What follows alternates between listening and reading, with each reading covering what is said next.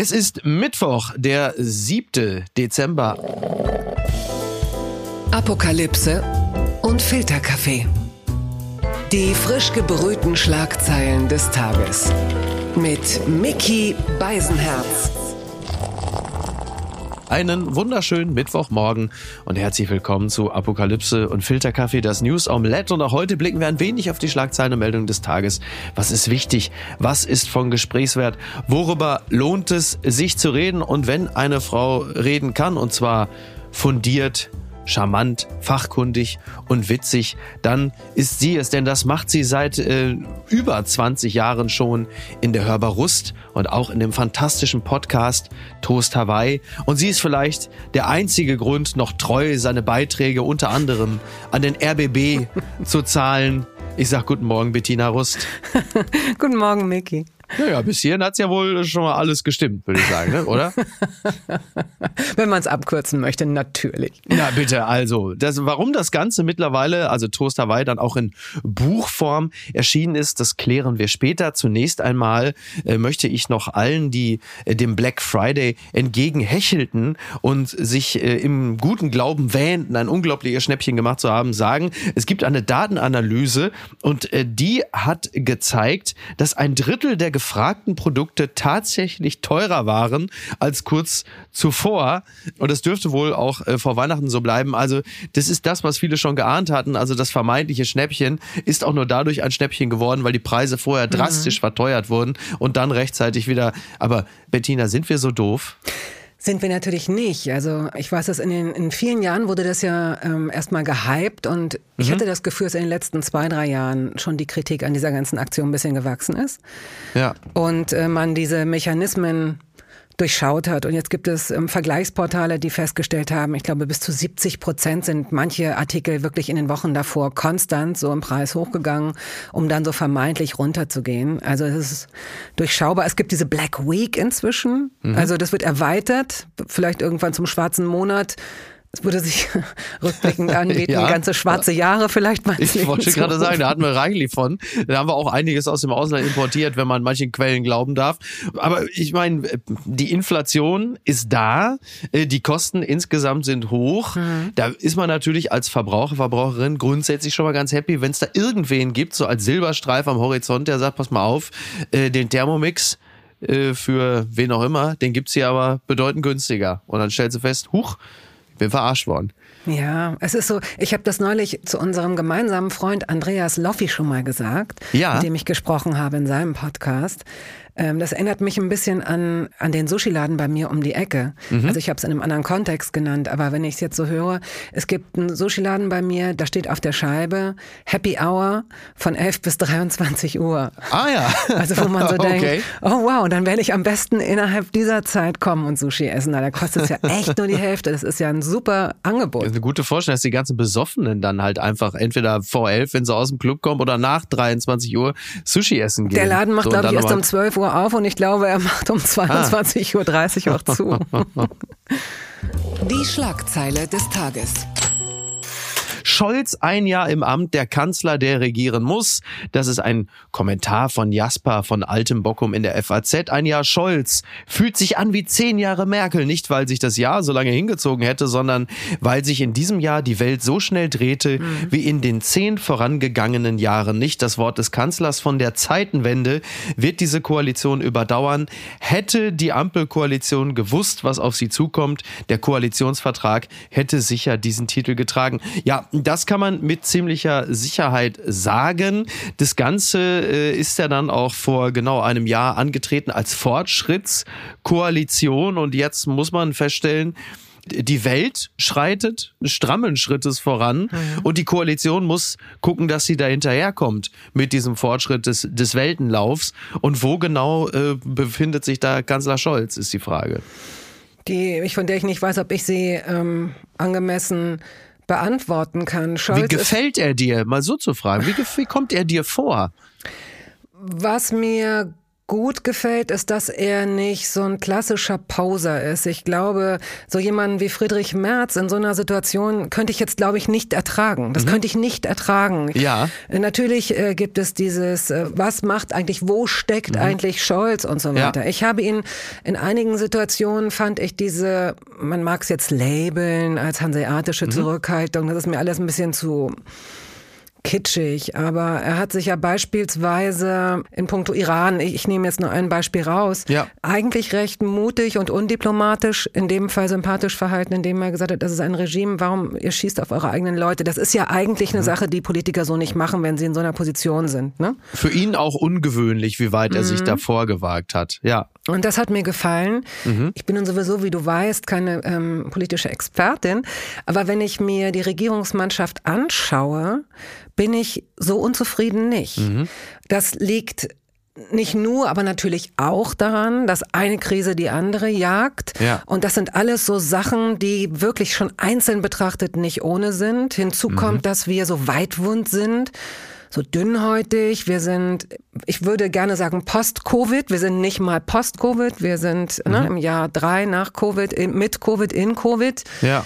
Äh, haben uns da so eine gewisse Muskulatur oder vielleicht auch so eine Hornhaut an der einen Seite angewöhnt, auf der anderen Seite eben auch so eine Dünnhäutigkeit ähm, gekriegt. Die Leute sind müde, unmotiviert, ein bisschen aggressiver vielleicht. Äh, so kommt es mir zumindest ja, in mit dieser ziemlicher Stadt Sicherheit. Vor. Und dann sehe ich aber, und das ähm, tue ich mit unverminderter Freude, dann doch das ein oder andere Mal die Repräsentantinnen und Repräsentanten unserer Regierung, die das, finde ich, gut wuppen. Wir dürfen nicht vergessen, dass wir nicht so ein äh, kleiner Staat sind wie Island oder Schweiz oder auch nicht die Schweden. Mhm. Ich habe mir jetzt mal angeguckt, mit 10 Millionen Leuten. Wir sind ein Riesenland. Ja, genau. Und das zu navigieren, ich bin nicht unzufrieden mit dieser Bilanz, wirklich. Mhm. Ja, also Lars Klingbeil hat dieser Ampelkoalition ja eine 3 Plus gegeben. Gut, als SPD-Parteivorsitzender ist man da auch immer mal ein äh, gnädiger Vertrauenslehrer, aber selbst die kritischsten Beobachter haben sich diesem Urteil sogar angeschlossen. Das habe ich also auch von Leuten gehört, die jetzt nicht dazu neigen, mhm. äh, der Regierung positive Zeugnisse auszustellen. In Sachen Kommunikation würde ich sagen, geht es eher in Richtung 4 Minus. Aber was die eigentliche Leistung angeht, würde ich dem auch zustimmen. Denn ähm, anknüpfend an das, was du gesagt hast, ist es ja auch so, die Herausforderungen sind unglaublich. Die sind immens. Die sind möglicherweise die größten seit, weiß ich nicht, Ende des Zweiten Weltkrieges. Mhm.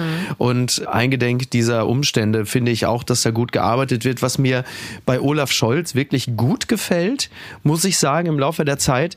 Diese extrem große äh, Resilienz und Resistenz, was äh, das Außen angeht, was auf ihn eindringt. Also äh, sowohl Umfragewerte als auch die Blitzumfrage Twitter, die natürlich immer versucht, irgendeinen Druck auszuüben oder eine besonders heftige Reaktion auf Entscheidungen, die gefällt wurden oder noch nicht gefällt wurden oder bitte zu fällen sind. Und da jemand zu haben, der halt eben auch fest ist in seinem Urteil, unabhängig von dem, was von außen auf ihn eindringt, das finde ich ist grundsätzlich äh, wirklich das, was als Führungsstärke im Allgemeinen ausgegeben mhm. wird. Denn bei Angela Merkel war es ja häufig so, sie hat ja bekanntermaßen sehr nach Umfragen regiert. Und bei Scholz scheint mir das jetzt äh, in diesem ersten Jahr weniger der Fall zu sein. Also ich unterstelle ihm jetzt einfach mal, er hat ein Mehr an Informationen, als du und ich das haben und möglicherweise manchmal auch einen Plan. Und wenn das so ist, dann lässt er sich auch nicht davon abbringen, weil Zehntausende bei Twitter oder sonst wo schreiben, Scholz macht dies und Scholz macht das. Das finde ich, äh, das hat durchaus was von Charakterfestigkeit und das imponiert mir zunächst einmal. Ob ich mit mhm. allen Entscheidungen glücklich bin, das sei mal dahingestellt. Aber das Wesen an sich finde ich erst einmal gut kann man stur oder unbeirrbar nennen, je nachdem, wenn das genau, wenn das positiv oder neutral ist. Also ähm, ich glaube, wenn er ein Schnacker wäre und sich dann so wenig beeindrucken ließe, würde uns das etwas unangenehmer aufstoßen. Die Frage ist ja auch, was erwarten wir denn eigentlich? Mhm. Welche Art von Politikerinnen und Politiker erwarten wir. Ich habe so das Gefühl, wir sind so Bewerter geworden, so die Bewertungsrepublik Deutschland, ähm, die ja. wir ständig, also wenn die Leute mit dem gleichen Engagement, indem sie in Kommentarspalten ihre Expertise abgeben, die nicht selten auch so hassverzerrt ist und so neunmal klug und so, so wahnsinnig unfreundlich, um mit so einem altmodischen Wort um die Ecke zu kommen. Wenn diese Energie mal verballert werden würde, keine Ahnung, Engagement jedweder Art, äh, Zivilcourage hier oder da. Keine Ahnung. Es wäre vielleicht eine angenehmere Stimmung im Land schon, die ja oft sehr als sehr negativ attestiert wird. Das hat mich überrascht. Maskenpflicht im Bus und Bahn fällt weg. Kritik von Lauterbach, das berichtet der Bayerische Rundfunk. Als eines der ersten Bundesländer schafft Bayern die Maskenpflicht in Bussen und Bahnen ab. Das Kabinett beschloss, dass ab dem Wochenende im Nahverkehr das Tragen der Maske nur noch empfohlen wird. Von Bundesminister Lauterbach kommt Kritik. Das ist natürlich jetzt nicht so wahnsinnig überraschend, dass Kritik von Lauterbach kommt, wenn die Maskenpflicht fällt. Trotzdem muss ich sagen, ein bisschen überrascht hat es mich dann schon, dass äh, Markus Söder, schauen Sie, Marcel dem Vorsicht, dass der das äh, jetzt als einer der ersten zusammen mit Sachsen-Anhalt mhm. entschieden hat. Ähm, es wird aber auch nochmal ganz klar gemacht, also der Staatskanzleichef Florian Herrmann von der CSU hat gesagt, na ja, es handelt sich ja hierbei nicht um ein Maskenverbot. Na, das ist ja klasse. Also da, Dankeschön. Ähm, es bleibt ja jetzt erstmal bis auf weiteres, dass im Fernverkehr bei Bussen und Bahnen, also da hat der Bund bis Anfang April eine FFP2-Maskenpflicht gesetzlich vorgeschrieben. Aber es wird natürlich immer seltsamer, wenn es dann halt in einzelnen Bundesländern dann nicht mehr im ÖPNV ist. Dann wird es natürlich immer bekloppter, weil in Flugzeugen muss man es jetzt auch nicht mehr machen. Und dann kommt jetzt das gute alte Wort Flickenteppich zurück. Mhm.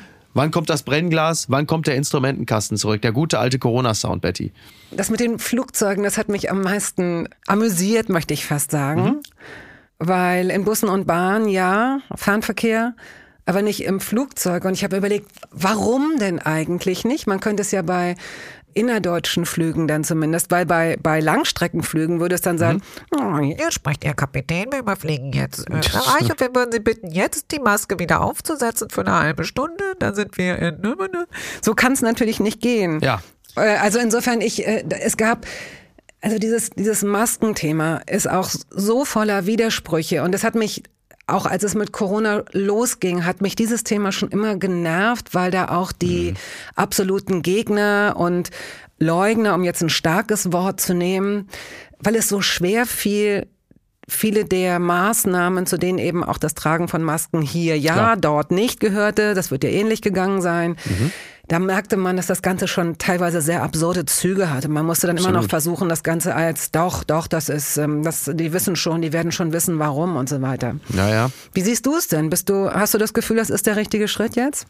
Nee, halte ich nicht. Also ich äh, muss zugeben, ich war ja auch im europäischen Ausland. Ich war in äh, Amsterdam und in London. Ähm, da gibt's überhaupt gar keine Verpflichtung mehr zu gar nichts. Das habe ich als angenehm empfunden und habe dann natürlich dann stumpf, wie ich bin, auch sofort mich darauf eingelassen, habe natürlich nichts mehr an Maßnahmen unternommen, bin aber hierzulande damit vollkommen einverstanden, äh, wenn es hier noch im ÖPNV oder im Fernverkehr, den ich ja häufig nutze, mhm. äh, Masken getragen werden. Das ist ja immer noch so das mildeste Mittel und bezieht sich ja in diesem Zusammenhang auf äh, das Transportwesen und betrifft ja Leute, die sich in diese Situation ja anders als zum Beispiel im Kino oder im Fußballstadion ja dann doch tendenziell ja unfreiwillig in diese Situation mit vielen fremden Leuten begeben. Und da würde ich, äh, gerade weil wir ja jetzt äh, im Winter sind und wir natürlich auch andere Viren mhm. haben, sei es Erkältung oder RSV oder so, würde ich auf jeden Fall dafür plädieren, das jetzt erstmal noch beizubehalten, weil es eigentlich keine Notwendigkeit Notwendigkeit gibt, auf dieses sehr, sehr milde Mittel auch noch mhm. zu verzichten. Ich glaube, da gehen wir einen Schritt zu weit. Ich verstehe, dass das vielen Leuten unangenehm ist, aber wir reden hier über Unannehmlichkeiten und nicht Folter. Und äh, ich finde es Quatsch. Ich glaube, Markus Söder versucht auch an dieser Stelle wieder langsam schon mal in Richtung Landtagswahl voranzugehen und da sich jetzt als den Freigeist zu präsentieren, denn das ist ja völlig klar, dass seine schlechten Umfragewerte auch darauf zurückgehen, dass er natürlich einen relativ harten und rigiden Corona-Kurs gefahren hat. Und diese Leute möchte er jetzt natürlich mittel- bis langfristig äh, wieder einfangen. Karl Lauterbach hat übrigens äh, sich auch öffentlich beschwert, denn Armin Laschet, die Älteren werden sich erinnern, der hatte geschrieben, Respekt für die bayerische Staatsregierung zu dieser Kurskorrektur. Das hat er bei Twitter geschrieben. Und dann schrieb Karl Lauterbach, also, also nein, was verdient daran Respekt? Also Bayern setzt sich über die Empfehlung des RKI und das, das mit Bayern beschlossene Infektionsschutzgesetz hinweg. Also nein, Kliniken sind voll. Und da hat er natürlich recht, stimmt. Und die Kinder finden keine Hilfe dort. Das ist ja gerade auch ein Riesenproblem. Mhm. Und da kann ich nicht ganz nachvollziehen, warum man sich dieser doch wirklich, ich sag's nochmal, milden Maßnahme verschließt und völlig unnötigerweise automatisch dafür sorgt, dass die Infektionen, ich will jetzt gar nicht sagen, in die Höhe schießen, aber es sind halt mehr. Und du denkst dir, das kann man sich doch ersparen in dieser Situation. Es ist ja auch gelernt und dann kannst du immer noch im Mai oder früher im April, März sagen, so Freunde, jetzt haben wir es wirklich langsam hinter uns. Mhm. Dann lassen wir es jetzt mal und machen es wie im Rest Europas. Aber gut, vielleicht ist es auch schon meine äh, urdeutsche Obrigkeitshörigkeit. Ich weiß es nicht. Ich finde es unnötig. Die Isolation soll ja auch offenbar, also mhm. ich weiß nicht, wie du es damit hältst.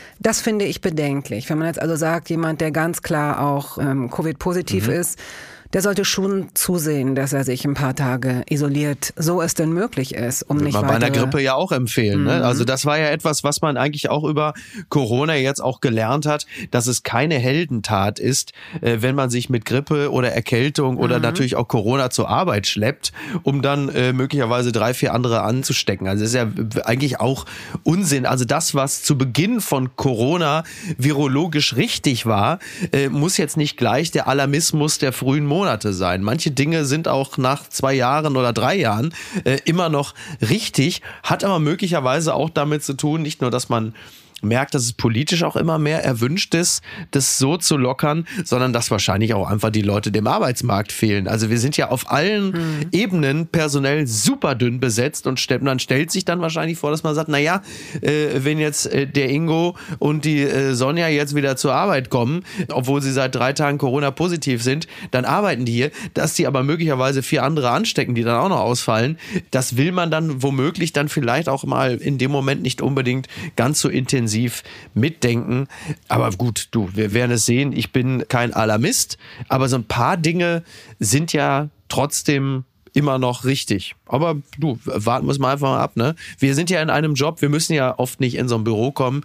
Äh, ich meine, ich habe ja auch schon unter äh, Corona-Bedingungen hier aufgenommen. Ich habe nicht einen Tag gefehlt. Ich war schwer krank. Ich hatte Corona. Ich habe gehustet. Ich hatte 39 Fieber. Und das hat sogar gestimmt. Ich war nicht einen Tag krank. Ich habe nicht eine Folge ausfallen lassen. Wird's mir gedankt? Hä? Podcastpreis nix. So.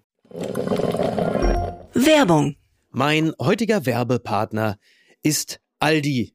Endlich wieder Ostern. So jubiliert nicht nur Aldi, sondern äh, so jubiliere auch ich. Denn Ostern ist für mich das vielleicht schönste Fest des Jahres. Nicht nur, dass das Wetter für gewöhnlich schön ist und man äh, früh morgens da schon sitzt und weil der Tag frei ist, dann kann man schon ab 8 Uhr morgens die Wiederholung vom Traumschiff gucken, die erste Tasse Kaffee trinken. Das ist wunderbar, das ist herrlich, das ist für Faulenzer wie mich bestens geeignet. Aber wenn man Vater einer Tochter ist, dann weiß man, Ostern, das zelebriert man so, wie man es früher selbst als Kind getan hat. Will sagen, ich spiele an dieser Stelle äh, ich hoffe, meine Tochter hört nicht hin, ich spiele den Osterhasen und verteile großflächig Eier, kleine Schokohasen und all das in den Sträuchern, in den Gebüschen rund um die Wiese, in dem Falle auf dem Altonaer Balkon, weil wir einfach gar keinen Garten haben. Aber der Altonaer Balkon ist ja ein riesiger Garten, es ist eine Art Osterwiese und es macht wirklich Freude, in den Sträuchern, in den Büschen alles zu verteilen. Und weil Aldi nun mal an dieser Stelle hier unser Partner ist, äh, nutze ich natürlich auch den Service, den sie anbieten, denn äh, sehr gut und sehr teuer. Das beherrsche ich aus dem FF. Also da, äh, da, das, das weiß mein äh, Kontoauszug also äh, regelmäßig zu berichten. Aber sehr gut und sehr günstig. Das sollte ich an dieser Stelle vielleicht einfach mal ausprobieren und eben nicht erst am Ostersonntag äh, morgens zur Tanke eilen, um dann sehr teuer da die Eier zu kaufen. Vielleicht einfach früher schon mal zu Aldi gehen, denn da gibt es ja die Milchmäuse und die Ostervielfalt. Das gibt es alles da. Süßes, herzhaftes, leckere Gourmetprodukte zu günstigen Preisen. So, und äh, weil es äh, ja für nicht wenige einen Osterbrunch gibt, kann man das doch alles dort besorgen. Da muss man nicht lange nach guten Angeboten suchen. Ne? Wer suchen will, äh, der kann ja dann einfach mit dem eigenen Kind über die Osterwiese rennen. Aber bei Aldi, da findet man die guten Angebote äh, überall. In jedem Regal, auf jedem Brett, an der Kasse. Es ist einfach fantastisch. Deswegen schaut doch mal bei Aldi vorbei und checkt die bunte Ostervielfalt für euer Fest aus. Alle Infos zum Ostersortiment und Inspiration zum Fest findet ihr auf aldi-nord.de slash ostern oder aldi-süd.de slash Ostern und auch noch einmal in den Shownotes. Und jetzt weiterhin viel Spaß mit der heutigen Folge. Was ist denn da schiefgelaufen? Kommentar zum Bierhoff aus. Jetzt wackelt auch Flick. DFB-Bosse schwer unter Druck. Das schreibt der Kölner Express. Das WM-Debakel hat eine erste Konsequenz. Oliver Bierhoff muss gehen. Ein Nachfolger wird gesucht. Die nächste Entscheidung ist die über Hansi Flick. Ja, Oliver Bierhoff hat das Handtuch geworfen äh, nach 18 Jahren als Geschäftsführer. Ne? Und äh, jetzt ist es wohl so, dass Hansi Flick, unser äh, Nationaltrainer, gesagt hat, na ja, also wenn Bierhoff weg ist, da weiß ich jetzt also nicht mehr so ganz genau, ob das hier noch das Richtige für mich ist. So. Da ist jetzt die Frage, wie reagiert der DFB? Entweder sagen die, um Gottes Willen, Hansi, du bist doch erst seit kurzer Zeit hier, bitte bleib. Oder sie sagen, naja, wenn du meinst, dann geh halt, Klammer auf, vielleicht kriegen wir Jürgen Klopp für die EM 2024. Der wäre ja eh der Kriegen Bessere, ja. Klammer zu. Also wahrscheinlich nicht. Auf der anderen Seite, das haben wir ja bei unserem Fußball-Podcast Fußball MML ja auch schon durchdekliniert, bei Klopp und in Liverpool läuft es jetzt gerade nur so halb geil. Das kann also auch ganz schnell manchmal gehen, dass er am Ende der Saison frei wäre. Und Jürgen Klopp ist sicherlich keiner, der jetzt langfristig Bock hat, da jetzt über die nächsten fünf bis zehn Jahre Nationaltrainer zu sein. Du bist ja dann auch ein besserer Frühstücksdirektor. Aber andererseits, wenn man ihm jetzt das Projekt EM 2024 auf dem Silbertablett präsentiert und sagt, pass mal auf, das geht ja jetzt dann letzten Endes ja auch nur, naja, anderthalb Jahre. Und nach dem Turnier kannst du wieder als, als Trainer sonst wo arbeiten. Oh, weiß man nicht, ne? Also, ich will es nicht ausschließen. Pass auf, was ich jetzt mache. Ja. Ich spiele den Ball elegant Ja. oder hoffentlich, hoffentlich Ja. Mhm. elegant und höflich zurück. Denn wie du als mein Freund und ein, ein guter Moderator weißt und spürst, Mhm. Ja. bin ich in diesem Thema nicht besonders beschlagen. Aber ich frage. Mhm. dich jetzt mal, was wurde von Hansi Flick erwartet? Also hat er, er hat ja jetzt nicht so super performt, das ist klar, ne? So. Weil letztendlich ist jetzt die Frage, ob er auch gehen soll oder ob er verlängern soll, wenn ich das richtig verstanden habe. Ja, verlängern, von verlängern ist jetzt gerade gar nicht die Rede, sondern es ist erstmal nur die Frage, ob jetzt Flick bleiben darf, weil er hat ja dieses Turnier als Trainer nun zu verantworten und das ist ja jetzt nicht so gut gelaufen. Und ähm, das Problem bei diesem Turnier, das findet ja auf vielen Ebenen statt. Also Flick hat ein gewisses Spielermaterial, wie man so schön sagt, und das hat er dann auf dem Platz so und so eingesetzt und das war auch nicht immer gewinnbringend, wie wir festgestellt haben, und glücklich. Auf der anderen Seite, und das fällt natürlich in den Verantwortungsbereich von Bierhoff, hätte man natürlich im Laufe der Jahre auch Strukturen schaffen müssen, die Flick wiederum andere Spieler noch äh, hervorgebracht hätten, die er dann zum Beispiel auf den Außenpositionen in der Verteidigung oder im Sturm hätte einsetzen können. So, auf diesen beiden Ebenen spielt sich das Ganze ja ab. Also, wenn ich das dann richtig verstanden habe, sind zwei Positionen vakant. Also auf jeden Fall die von Bierhoff Mhm. Genau. und möglicherweise die von äh, Flick und die könnten dann wünschenswerterweise von Klopp und möglicherweise von Sammer erfüllt werden. Genau, genau. Der, der Sammer fand ich ganz lustig in dem Kommentar vom Kölner Express, weil es geht natürlich um diverse Leute, die jetzt den Geschäftsführerposten da von Bioff übernehmen könnten. Und dann steht es, dann steht es hier, zudem muss die Außendarstellung der DFB 11 grundlegend verändert werden. Sammer wäre jemand, der nach innen die richtigen, unbequemen Fragen stellen kann. Er kann die Rolle des nervenden Quälgeistes übernehmen. Allerdings braucht das frühere Flaggschiff Nationalmannschaft vor dem Heimturnier auch eine positive Ausstrahlung. Die kann nicht Sammer herstellen. Das hat mir sehr, sehr gut gefallen.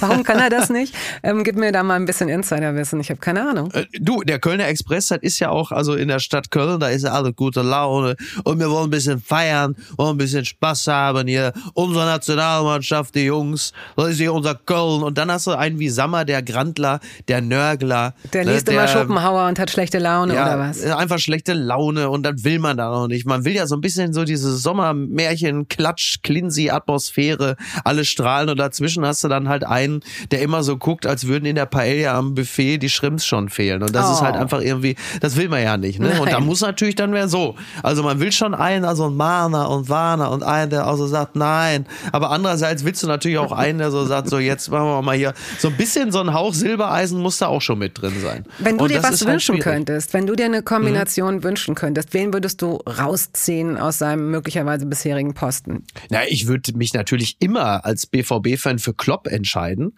aber so wird's äh, vermutlich nicht kommen. Und deswegen.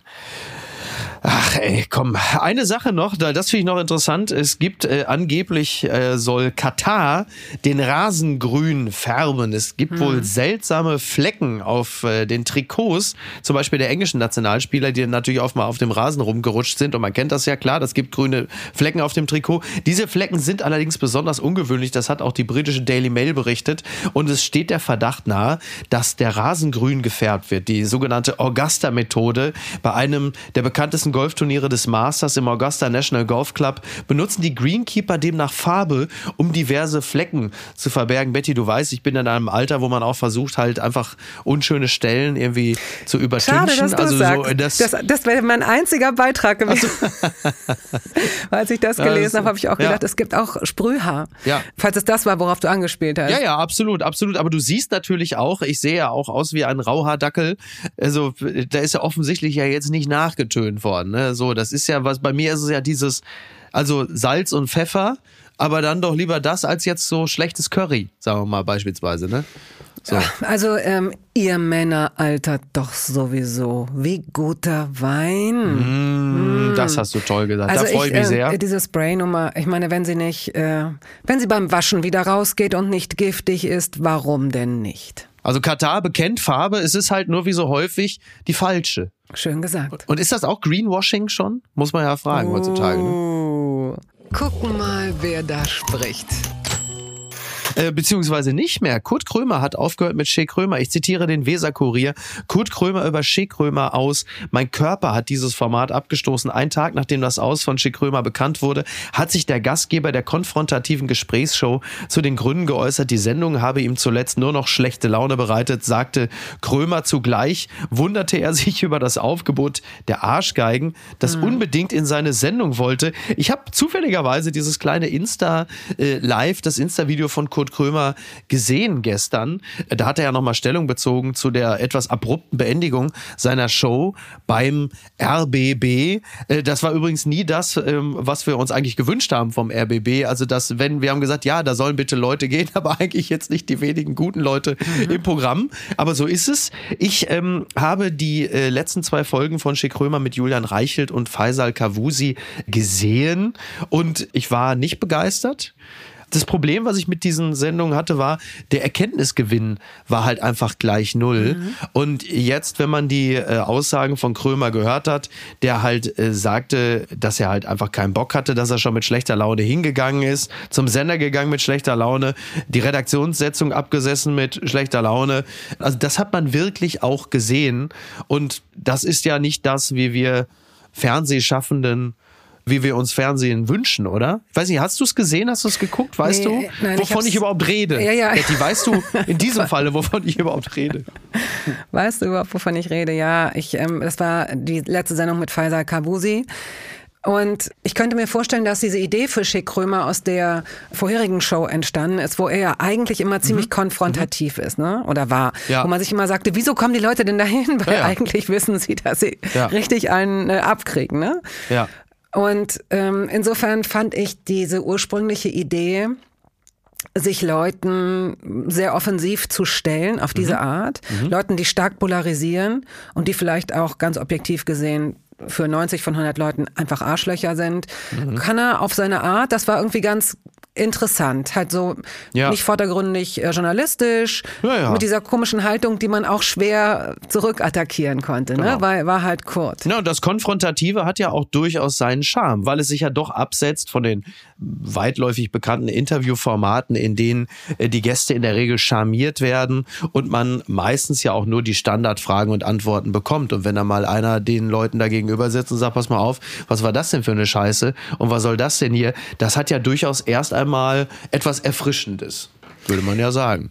Auch, ja, hat es. Jetzt ist natürlich die Frage, ist ein bisschen küchenpsychologisch jetzt, aber mhm. Kurt ist ja auch ein sensibler Typ. Also Menschen, genau. die mit Humor arbeiten, sind oft sehr zart beseitet. Mhm. Und mhm. man muss ihn nicht persönlich kennen, um, um seine Vorgeschichte zu kennen. Wir wissen von dem Buch über Depressionen, wir wissen mhm. von der ausgezeichneten Episode äh, mit Thorsten, mit Sträter, Sträter, der übrigens ja. am Sonntag Gast in der Hörbarust sein wird. Oh, ja, wie toll. Ist, sehr schön. Aufgezeichnet, ist sehr schön geworden. Also jemand, ähm, Kurt ist schon jemand, der, der schon ein paar Blessuren mit sich rumschleppt und empfindsam ist. Ja, der kann gut mhm. austeilen und dann erwartet man auch immer, dass der gut einstecken kann. Aber ich kann mir vorstellen, dass das so eine negative Energie ist, die auch aus der Vorbereitung resultiert. Mhm. Und du weißt, da kommt jetzt jemand und du willst diesem jemand Du kannst ihn ja nicht, ähm, nicht nicht zu Wort kommen lassen. Und plötzlich entdeckst du hm. möglicherweise, ja. dass es gerade zwei Möglichkeiten gibt. Entweder machst du dich selbst gerade zum Arschloch, weil du äh, blöde, fiese, doofe Pipi-Kaka-Fragen stellst, mhm. oder aber du stellst Fragen, die dem Gegenüber die Möglichkeit geben, plötzlich Empathie aufkommen zu lassen und zu sagen, na ja, okay, das war jetzt aber eine okaye Antwort. Ey, mhm. so schlimm ist die aber gar ja. nicht, die Frauke Petri. Ja, ja. Na, ich, hm. ich fand das einfach unglücklich, weil wenn du da Gäste sitzen hast, die also mindestens auf der Oberfläche totale Arschgeigen sind und du begegnest ihnen aber auch wirklich nur, dass sie totale Arschgeigen sind und hast im Grunde genommen nichts anderes zu tun, als sie nur eine halbe Stunde durchzubeleidigen. Ich finde, du erfährst nichts Neues als Zuschauer, als Zuschauerin. Und das ist so ein bisschen Twitter-TV, weißt du, du kriegst natürlich den Applaus von den Leuten, die die Scheiße finden, mhm. die sagen, jetzt hast du den mal eine halbe Stunde. Also es ist im Grunde genommen, als würdest du einen Twitter-Feed vorlesen, weil du weißt, dann eine halbe Stunde hörst du halt wirklich nur, was der für ein also hörst du 50 Shades of Arschloch, wo du immer wieder jede, jede Beleidigung noch mal in einer anderen Variation hörst. Ich finde, ein gutes Interview, selbst mit Leuten, die man nicht mag, zeichnet sich ja dadurch aus, dass du versuchst, ihnen irgendwie empathisch zu begegnen und dich trotzdem einzufühlen, um dann aber auch die Motivation dieser Leute zu erfahren, wenn du dich, und jetzt wird es natürlich richtig wild, für die Leute überhaupt interessierst. Wenn du aber gar keinen Bock auf die Leute hast und sagst, ich will die gar nicht kennenlernen, ich will auch gar nicht wissen, was sie umtreibt und eigentlich habe ich auch und das war ja dann letzten Endes ja, deswegen hat er ja auch aufgehört. Es war ja erkennbar, dass er auch keine Lust mehr drauf hatte. Was übrigens menschlich völlig nachvollziehbar ist. Mhm. Aber es ist natürlich eine Zeitverschwendung für den Moderator und auch für die Zuschauerschaft. Mit Ausnahme von den paar, die sich halt so twitteresk daran ergötzen, dass ein Feindbild halt einfach eine halbe Stunde durchbeleidigt wird. Aber du erfährst leider, nichts über die Motivation der Leute, die da eingeladen sind. Und ich bin mir relativ sicher, man, ähm, es gibt durchaus interessante äh, biografische Eckpunkte, sowohl bei Julian Reichelt und natürlich auch bei Faisal Kavusi, von dem ich gerne gewusst hätte, wenn du doch eigentlich dich für einen netten Typen hältst und für einen empathischen Menschen und für ein Vorbild auch für afghanische Menschen in Deutschland, warum hast du immer wieder diese Ausfallerscheinung und wieso entschuldigst du dich öffentlich für einen miserablen Gag, nur um bei der nächsten Gelegenheit Möglichkeit, mhm. wieder einen ähnlichen Gag zu machen, der wieder dieselbe Mechanik bedient. Aber das kannst du aus einer Empathie heraus ja durchaus machen, dass du erstmal zu jemandem, dass du jemandem das Gefühl gibst, pass mal auf, ich halte dich nicht rundweg für ein totales Arschloch, sondern ich möchte wirklich genuin wissen, warum machst du das? Und warum nimmst du dich so wahr, wie du dich wahrnimmst? Und warum nehmen dich so viele Leute anders wahr? Versuch mir mal diesen, diese Lücke zu erklären. Warum ist das so? Und das wollte aber Krömer offenkundig nicht mehr leisten. Und deshalb ist es natürlich auch gut und richtig, äh, dass diese Sendung vorbei ist. Jetzt mal was anderes. Du bist ja nun ähm, die vermutlich versierteste Talkerin mhm. äh, und das nicht nur beim RBB in welchen Situationen musstest du dich denn schon zusammenreißen, äh, wenn du das Gefühl hattest, da ist jetzt ein totales Arschloch? Und wie hast du den Schalter da umgelegt, aus einem möglicherweise sich abzeichnenden miesen Gespräch noch ein gutes zu machen?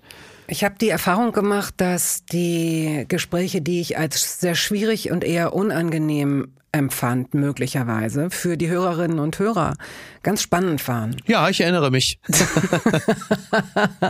naja, das ist natürlich, wenn du da drin sitzt in so einer Situation, kann das sehr anstrengend sein. Mhm. Ich finde es wahnsinnig schwierig, wenn ich das Gefühl habe, dass die Temperatur so sinkt im Raum. Mhm. Ja. Und dann kann man wieder wärmer werden, weil man sich anstrengt, weil man richtig arbeiten muss, um den mhm. anderen zumindest auf so eine Wippe zurückzuholen, dass man ja. sich gegenseitig äh, so ein bisschen bewegt.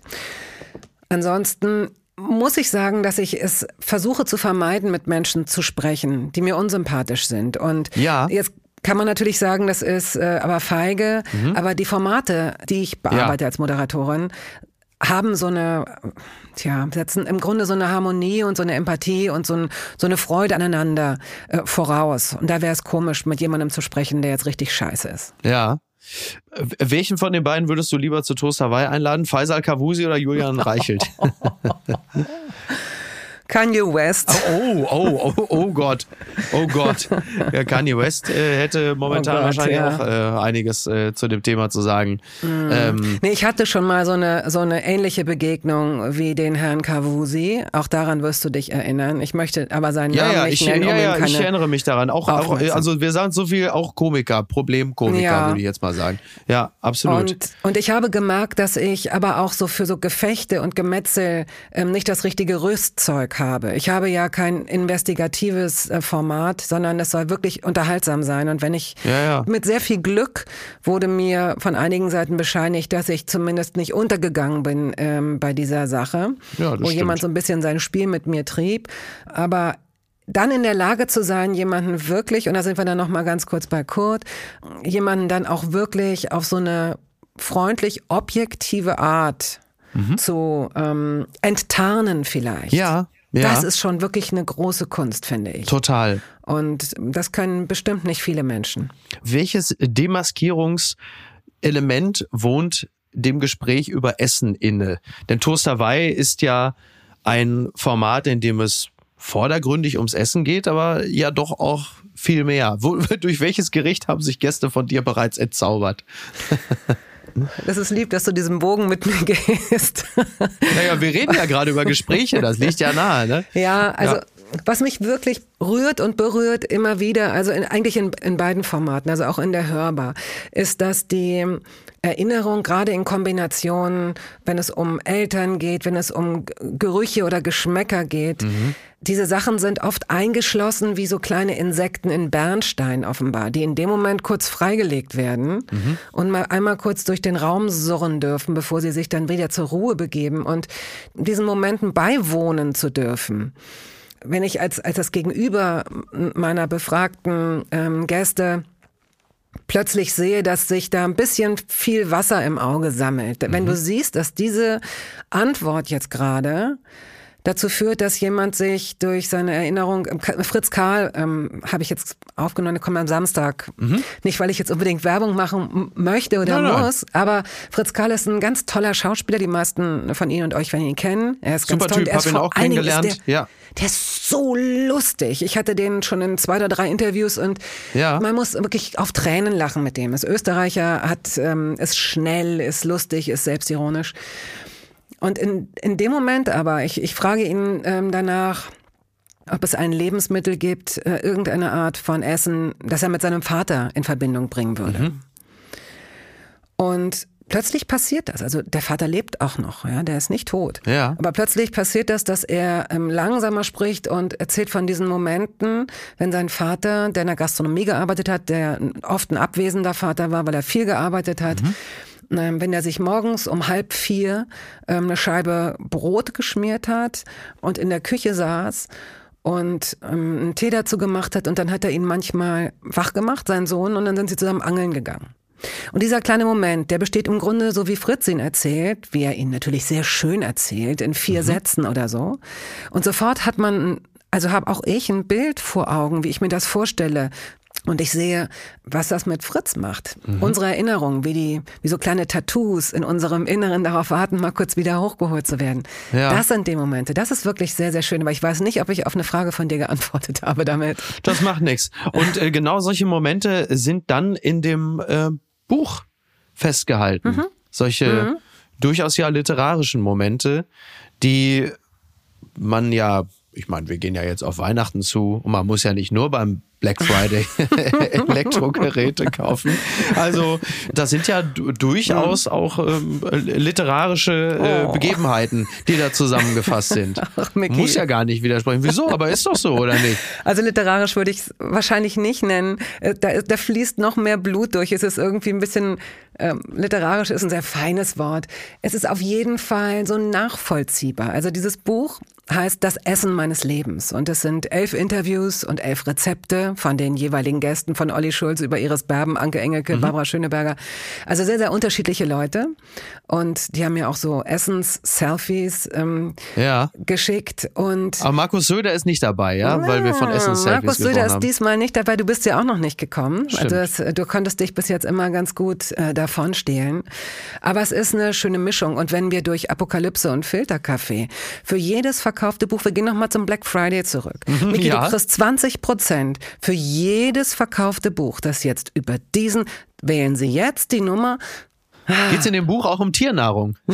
nee, doch, es geht einmal um Tiernahrung. Guido Maria Kretschmer erzählt, dass er eine Eismaschine hat seit geraumer Zeit und dass er seinen, der hat so Barsoi-Windhunde. Ja. Die sind so groß wie Hochhäuser. Ja. Ne, die sind so ganz schmal und ganz, ganz groß. Das haben meistens äh, Frauen auf Sylt, diese Hunde. So, ja, aber und vielleicht auch so ähm, russische Oligarchenwitwen, so. die durch Paris Das Einzige, flanieren. was geblieben ist, ist der Hund. Der Alte ist aus dem Fenster gefallen, ganz unglücklich, ja. aber der, die Hunde sind noch da. Naja. So, und die hat also Guido Maria Kretschmer.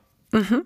Und ähm, der gibt seinen Hunden auch Eis. Also ich weiß nicht, ob das jetzt für, für, den, für den Erwerb dieses Buches spricht, aber auf jeden Fall gibt es da sehr, sehr unterschiedliche Geschichten auf. Können Sie sich sehr schön der grimmige oder gespielt grimmige Henry Hübchen, der so tut, als ob er mit Essen gar nichts am Hut hat und in jedem Satz aber merkt man, ach, der hat totale Lust dazu. Der, der ach, hat einfach okay. Lust, so ein bisschen den grimmigen, lustigen Mann zu spielen. Ja, Schauspieler lassen sich ja auch gerne lange bitten. Und was da alles passiert und was mit dem Essen geschieht, äh, das lesen Sie jetzt bitte nach, denn dieses Buch ist äh, seit ein paar Tagen erhältlich und es sei Ihnen an dieser Stelle wärmstens ans Herz gelegt. Ich für meinen Teil muss jetzt allerdings schon bald wieder aufstehen, denn ich muss meiner Tochter äh, Frühstück für die Schule machen. Sonst wird sie sich nämlich nicht wie Fritz Karl an ihren Vater positiv erinnern, sondern mhm. einfach nur sagen, dieses dämliche Arschloch hat andauernd gepodcastet, aber ich bin hungrig zur Schule gegangen.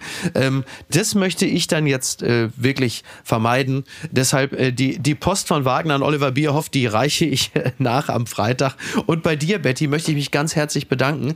Äh, das war sehr schön. Ist es immer und natürlich komme ich zu Toast Hawaii. Aber du weißt ja, ich bin ja Multijobber. Ich, ähm, du bist, du bist meine Kronzeugin, dass ich nun wirklich nicht andauernd in jeden Podcast renne, weil ich irgendwie äh, zu wenig Sendezeit habe, sondern es manchmal wirklich auch einfach schwer ist. Nein, aber was ich dir heute gesagt habe, dass ich auf einer Sprachnachricht von dir mal ein Gähnen gehört habe. Äh, das hat mich wahnsinnig gefreut, ja. weil du ja, äh, ich habe dich ja nach wie vor im Verdacht, dass du irgend so eine Mischung aus 3D-Drucker und Hologramm bist, denn ja. diese ähm, diese Matrix, in der du da herumschwirrst und liest und guckst und hörst und das Ganze dann wie ein Alchemist äh, unter die Leute bringst. Ähm, ich weiß nicht, wie es funktioniert, ich weiß nicht, wie du es schaffst und ob du überhaupt schläfst, aber angeblich tust du es ja. Ja, ja, doch, doch, doch, doch. Mach ich, ich sehe da ich. Kabel aus deinem äh, Rücken kommen, die, die du jetzt gleich wahrscheinlich in die Steckdose steckst. Ich glaube nein, nein, das Wort. sind das sind keine Kabel, das sind Fäden. Ich muss gleich zurück wieder äh, an den Steuerstand von meiner Marionettenspielerin Niki Hassania, die da meine Fäden zieht. Nicht verwechseln. Betty, vielen Dank. Mach's gut und äh, wir äh, hören uns äh, bei Toast Hawaii. Bald, wir hören uns bald. Ich höre dich schon eher. Tschüss, Miki. Ciao, ciao. Tschüss. Apokalypse und Filtercafé ist eine Studio Bummens Produktion mit freundlicher Unterstützung der Florida Entertainment. Redaktion Niki Hassania. Executive Producer Tobias Baukhage. Produktion Hanna Marahiel. Ton und Schnitt Niki Fränking. Neue Episoden gibt es immer montags, mittwochs, freitags und samstags. Überall, wo es Podcasts gibt. Stimme der Vernunft und unerreicht gute Sprecherin der Rubriken Bettina Rust. Die Studio Bummens Podcast-Empfehlung. Im folgenden Trailer für den Podcast Justitias Wille geht es um Depression und Suizid. Bitte achtet auf euch, wenn ihr reinhört. Ein Flügel der großen französischen Fenster steht offen und gewährt einen Blick in den großen Garten. Von draußen dringt warme Luft in das bescheiden eingerichtete kleine Hotelzimmer. Sie kniet auf dem Einzelbett, faltet die Hände und richtet den Blick gen Himmel. Danach setzt der Mann, der bei ihr ist, ihr die Nadel und schließt den Zugang an. Lieber Gott, nimm mich zu dir, sagt sie und öffnet das Ventil. Dann bahnt sich die tödliche Flüssigkeit ihren Weg in ihre Vene. Die beiden haben sich heute zum Sterben verabredet. Sie wollte, dass er ihr dabei hilft, sich von ihrem jahrelangen Leid zu befreien. Wenige Augenblicke später schläft sie ein. Nach ein paar Minuten setzt ihre Atmung aus, danach hört ihr Herz aufzuschlagen. An diesem Tag ist der Mann sich sicher, das Richtige getan zu haben. Doch jetzt steht der pensionierte Arzt vor Gericht. Die Staatsanwaltschaft sagt, was er getan hat, war ein Verbrechen. Denn die Frau war schwer depressiv und ihr Sterbewunsch habe nicht auf ihrem freien Willen beruht. Er hätte ihr also nicht helfen dürfen. Die Frage, die jetzt vor Gericht geklärt werden muss, verhalf der Mediziner einer verzweifelten Frau rechtmäßig zum Suizid? Oder hat er sie, zumindest rechtlich gesehen, getötet? Wir sind Laura Wohlers und Paulina Kraser. In den nächsten Wochen werden wir in unserem neuen Podcast Justitias Wille den Prozess begleiten. Ein Prozess, dessen Ausgang wegweisend für ähnlich gelagerte Fälle sein könnte. Und wir werden uns dem kontrovers diskutierten Thema Sterbehilfe widmen. Wie wollen wir als Gesellschaft mit denen umgehen, die sterben wollen? Wann müssen wir akzeptieren, dass Menschen ihr Leben als nicht mehr lebenswert betrachten? Und sollte man bei der Suizidhilfe einen Unterschied zwischen psychisch und körperlich Erkrankten machen? Darum geht's in der ersten Staffel von Justitias Wille. Leben in der Waagschale.